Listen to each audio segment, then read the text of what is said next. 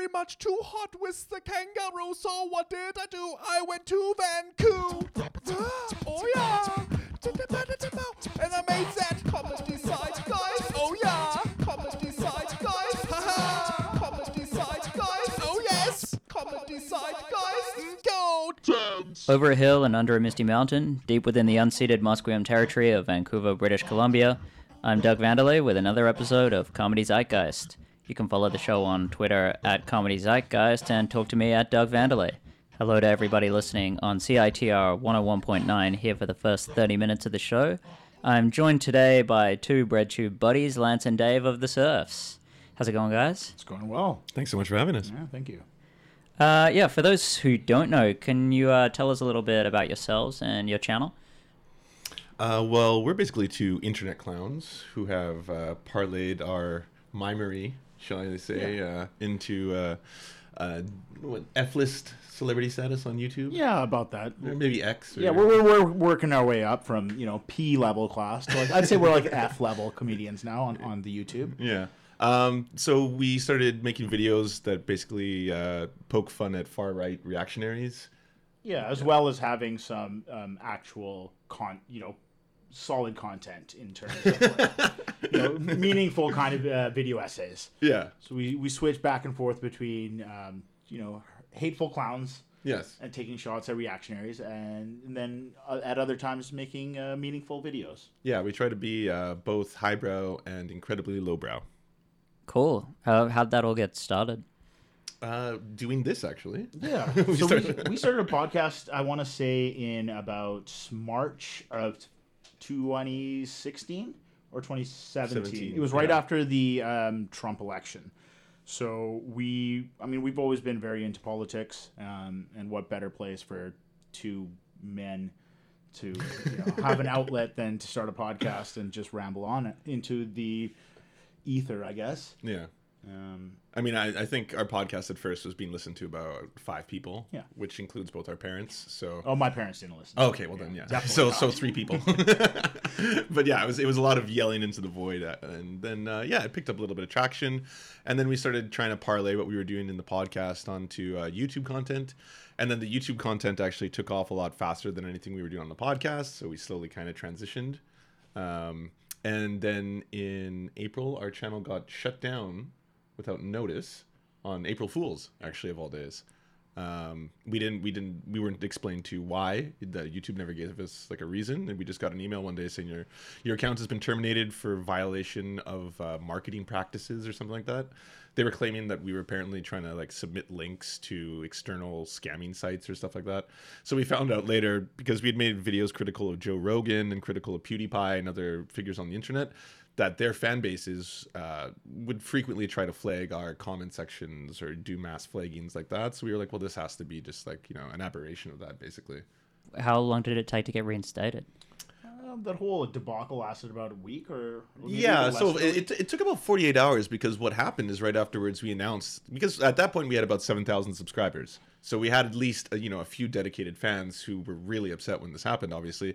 And then it just snowballed into the rest of the left tube and bread tube community uh, really coming to our defense, which was really beautiful to see. So they started all these Twitter campaigns, all these big names in the bread tube community like uh, Non-Compete and uh, Hbomberguy and Peter Coffin all started tweeting about us, and uh, the story kept getting picked up. We got onto what is it? Not the Michael Brooks show, the Majority one that, Report. Yeah, the Majority Report with Sam Seder uh, did a little thing on us, and then just the amplification of that, and pe- hundreds and hundreds and hundreds of you know noble volunteers basically tweeting at Team YouTube at YouTube like what happened, th- this is wrong.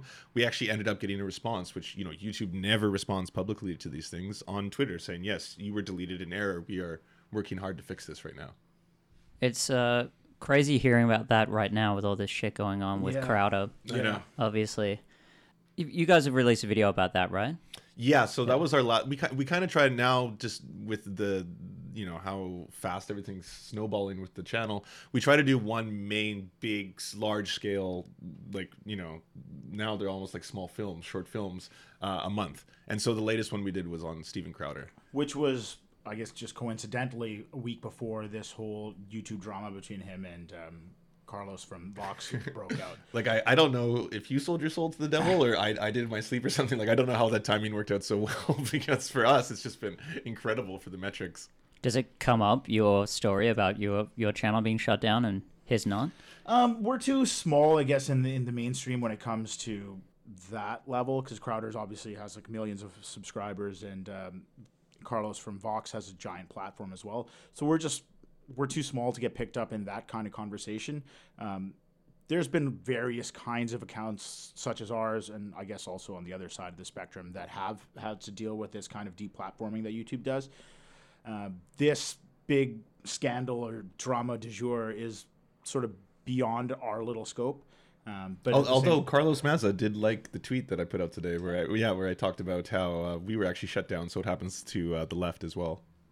Do you think it's more that uh, people that are fans of alt right channels are more likely to uh, do the kind of spam attacks than people who are fans of the left, or that the platforms themselves are more forgiving of the right platforms? Uh, I don't think as a corporation YouTube takes any political sides. I think their bottom line is their corporate interests, which is to yes, it, which is profit, right? So at the end of the day, YouTube uh, Steve looks at Steven Crowder. They say that they see that he's got three million subscribers. So to them, it's like, well, you know, it behooves us to make a public something about this, but it doesn't necessarily, you know, mean we have to shut him down or, or cancel him. Uh, in terms of your question about do right wing reactionaries do that more often, I don't think I don't know any statistics to back that up, right? I mean, like there, you know, there is the 4chan trolls or the 8chan trolls that they, they are notorious for uh, conspiring together and doing the stuff. And I was going to say we don't have any actual statistical evidence, but I'm going to say yes. yeah, the science backs that up. Yeah. Well, it's a completely opinion based show, so we can make up There we go. whatever we Okay. want. Oh, fantastic! Why am I trying to talk about stats and figures? Um, so speaking of YouTube as a platform, do you find that influences your process in making videos? uh, yeah, absolutely. Uh, do you mean in regards like do we watch a lot of stuff and ingest it? So, well, as a follow up, uh, how might your uh, your show be different if it was um, a TV show or perhaps on Netflix? Oh, uh, we would be beholden to someone. yeah.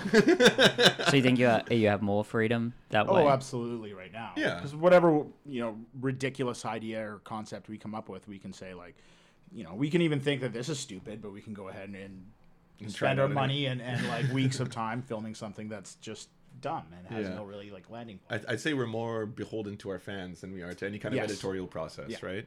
I mean, if we haven't had a lot of backlash, but there's a couple times where they'll point things out, right? And right away we'll be like, oh, okay, you know, I mean, you know, Po Buddy's nerfed. Everybody has to kind of try and self improve constantly. But in terms of like editorializing, there's there's no oversight with YouTube. There is the incentive for monetization, of course, right? Like our videos, the Steven Crowder one, for example, uh, is not monetized and will never be able to be monetized. Like I don't know why we spend so much time censoring the bleeps and everything because in order to do an effective takedown of Steven Crowder, you have to show a lot of Steven Crowder, and it's horrible frankly, right? I mean, there's Yeah. just there's so much uh, homophobia and transphobia, racism, uh, misogyny. Uh, so obviously, we put that all in there, just showing clips of his stuff, and then parodying those clips as well to be able to demonstrate what a cretin he is. Have you seen all the mental gymnastics around the figs on the show? Oh, my yeah. God. yeah, like yeah. the amount that the, just the ridiculous concept. People are like, well, it's, it's not homophobic. He's talking about figs. Yeah. It's like there's Che with his like limp wrist. Yeah, I know. mean, and just, guys, just the like- fact that you have to asterisk this alone should tell you that you, you understand why this is problematic, right? It feels so much like Hey, you, children. you wouldn't bleep out Apple on yeah, TV. yeah. Right, yeah. It's it feels like this is what uh, like a third grader would say to the teacher when he gets caught doing something. It's like, oh, it's not like this. It's, it actually means this. It's a joke. And And it's- and, it's what like- is the punchline with that joke as well as all of Steven Crowder jokes? It's like, are you offended, social justice warriors? Like, does this offend That's- you? yeah. That's that's the punchline, right? That's that's all there is to it. Yeah, on top of just being a homophobe and a transphobe and just all that, he's painfully unfunny. Yeah, like it's just it hurts. yeah. I, I don't wanna- funny once in a while. Once you know, once in a while. I've only seen clips from people dunking on him. Yeah. Okay. Um, so I guess there's some bias there, but it's pretty freaking cringe. yeah. Oh Just yeah. his whole style. It's just it. It's like you said. It's like a like a grade school bully just Mm-hmm. putting on on voices and not even good ones. Yeah, yeah, it's it, it's mind blowing that there are hardworking comedians out there trying to you know perfect their craft and get famous and then all it actually takes is just to be base level and appeal to some sort of geriatric racist crowd Well, see, that's the thing, right? He's carved a niche for himself in an environment where, like, there isn't a lot of other people doing what he's doing, right? Like, he, like, you know, it's not a little fish in a big sea. It's basically the only fish in the sea right now. There's not a lot of other, like, character comedian, right wing reactionaries in, in, you know, that sphere. it was like what was it not dennis leary who was i thinking of dennis miller Uh, yeah, there's just Dennis Miller and then Nick De, Nick De Pialo or Yeah, Nick yeah. DiPaolo. Yeah, who's, but those are old guys. I'm talking, I'm talking about on the on the YouTube on the on like you know Crowder started Yeah, on Fox yeah, News but evolved onto YouTube eventually. I was told that once the earth was shaped like a dish. This was a time before mortals or the law. That time has long since passed, and no one tells those stories anymore. All they care to tell these days, over and over again, are the tales of Frost Cricket. Hear them all on the Cave Goblin Network.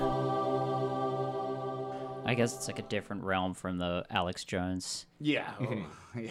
alex jones is his own sphere of crazy I totally thought it was a bit until like he lost custody of his kid. he is really committed to that bit what a character actor!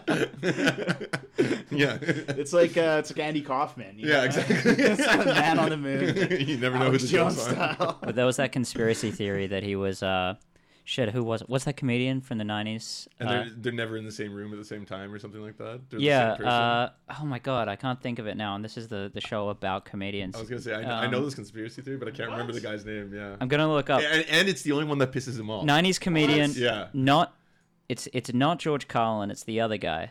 And he's dead. And he smoked a lot. Oh, it's Uh, like pretty much all comedians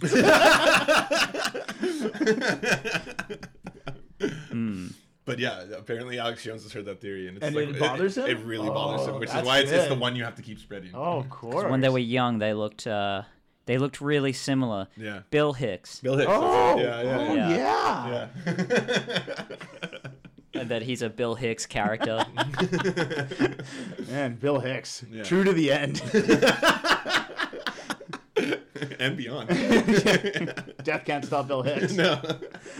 In her uh, bulletproof bathtub. you put an astounding amount of research into every episode, from what I can tell. Uh, how much research?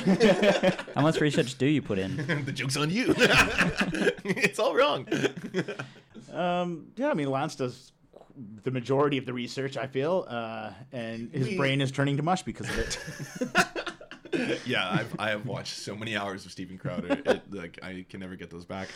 Uh, I mean, we try as hard as we can. At the end of the day, like you know, my BA was in English literature. I'm not a researcher, right? So I, but it's important that we try to get things uh, that are important as factual as possible. Because I mean, if we're gonna make a point with this, uh, people have to be able to look at that, watch it, share it with their friends, and not have their friends be like, "These statistics are completely wrong." you Yeah, know? and it's that's like bonkers. unlike say in a podcast form, which we used to do all the time. You know, it's like uh, you're doing a podcast once a week. You can get some facts and figures wrong. You know, people aren't really going back a couple weeks to dig into your podcast catalog.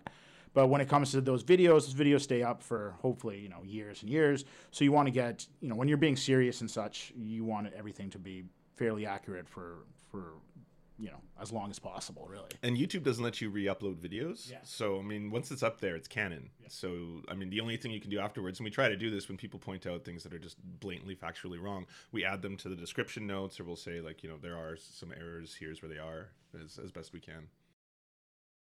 Who are your influences or or idols in what you do?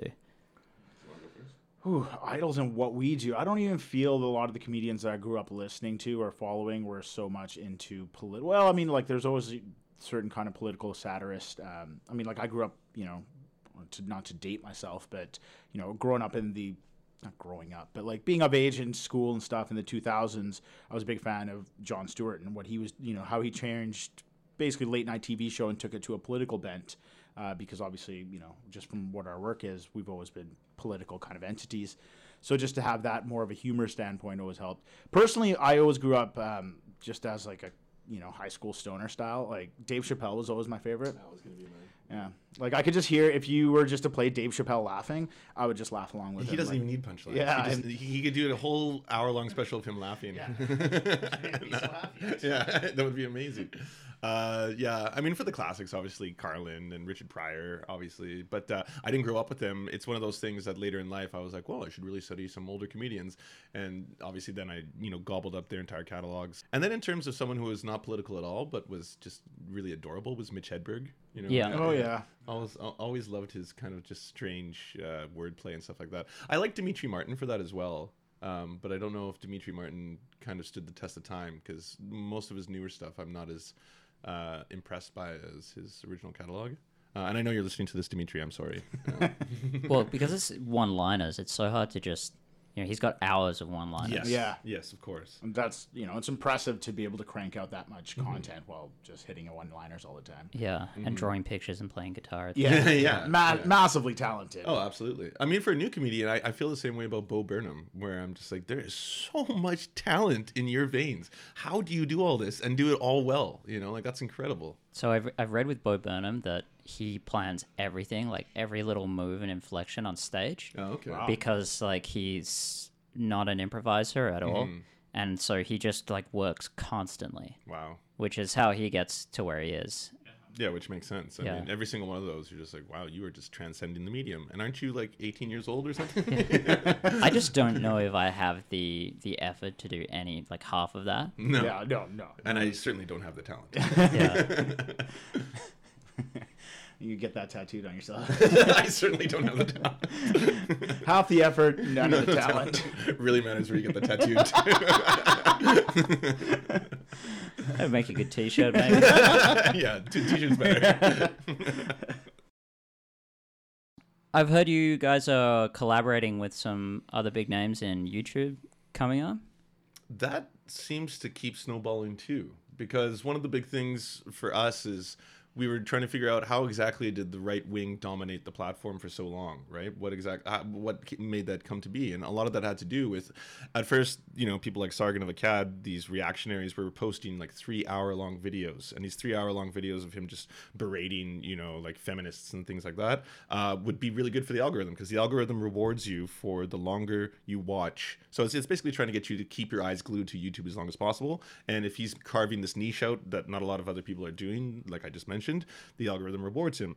Then the other thing that those people are doing is they cross pollinate with each other so you know um, joe rogan sorry joe rogan joe rogan who i don't think is a, a far right uh, or an alt right by any means but he will have people like dave rubin on a show.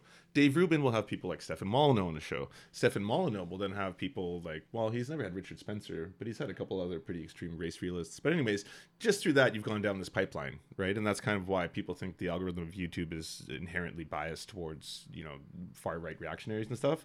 Uh, so we started trying to do the same thing. So at first when we started out we were trying to collaborate with any other smaller creators who would just give us the time of day. And uh, as we got bigger obviously more people opened their, their doors. I have to give a shout out to thought slime who's a really big uh, canadian youtuber who was fine doing stuff with us when we were complete babies you know? Like that, that was really nice of him. Uh, but yeah at this point now uh, on internet expert i mean we can announce this. Uh, we've got jared holt who's the uh, the journalist in charge of right wing watch uh, we've got uh, Andreas, who's uh, the editor, or uh, one of the He's one of the editors. Yeah, contributing, contributing editor, editor. of Maclean's, who's in the next one. Uh, Rebecca Lewis, who's the the academic who wrote the the academic paper that we based the entire Joe Rogan video on, the Alternative Influence Network, and uh, and the one after that, we have even uh, bigger names that we're collaborating with that uh, we can't reveal just yet. Oh, cool. So it's uh, all all coming up for you guys at the moment.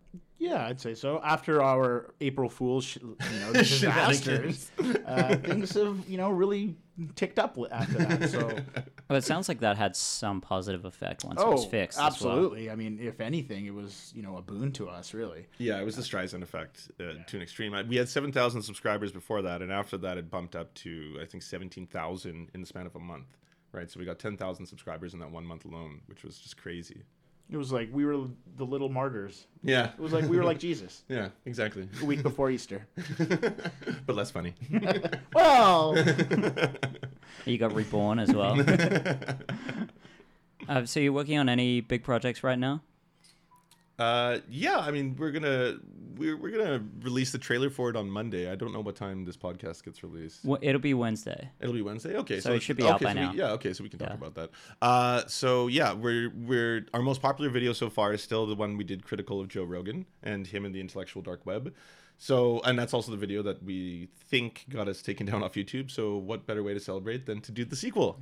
So we're doing uh, Joe Rogan 2, the Alex Jones Parabellum, and it's going to tackle how Joe Rogan and Alex Jones had a bit of a fight for a little while, uh, a very public fight that uh, dissipated very quickly, just as quickly as it arrived, and then uh, it resulted in Alex Jones getting completely normalized. First, he was on Joe Rogan's podcast, and then Logan Paul had him on his podcast, and then for s- yeah, for for a guy who was relegated to the fringes of the internet, the dark corners of his own making, Alex Jones is now in the public sphere. I mean, he's managing to top Twitter uh, trending charts again and stuff like that. So uh, yeah. He's such a car crash. It's so hard to look away. You know it's bad, but you just just want to look.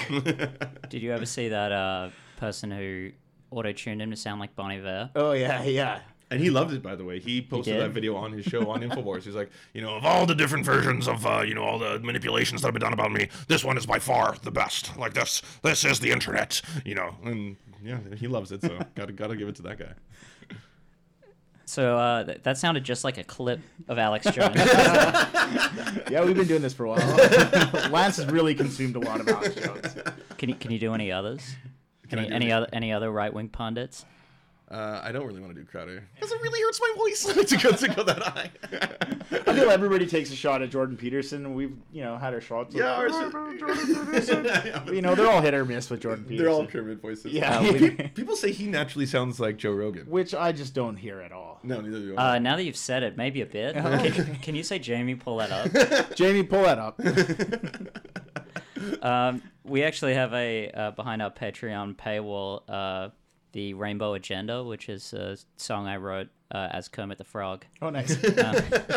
Can you send that singing singing about lobsters and stuff. Yeah, I'll send that to you. Awesome.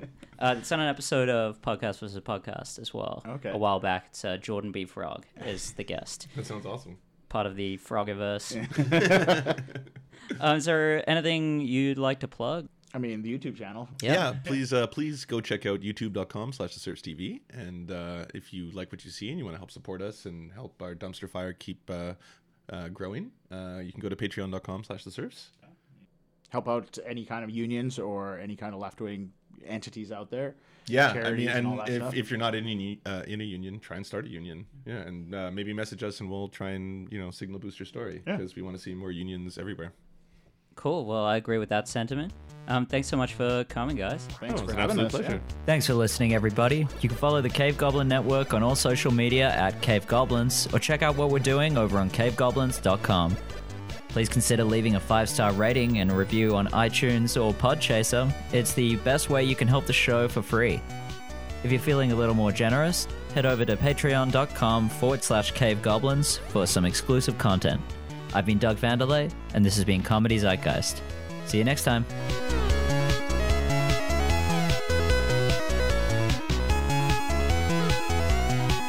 This is a Cave Goblin podcast. For other podcasts like this, visit cavegoblins.com. We hope you have enjoyed this program.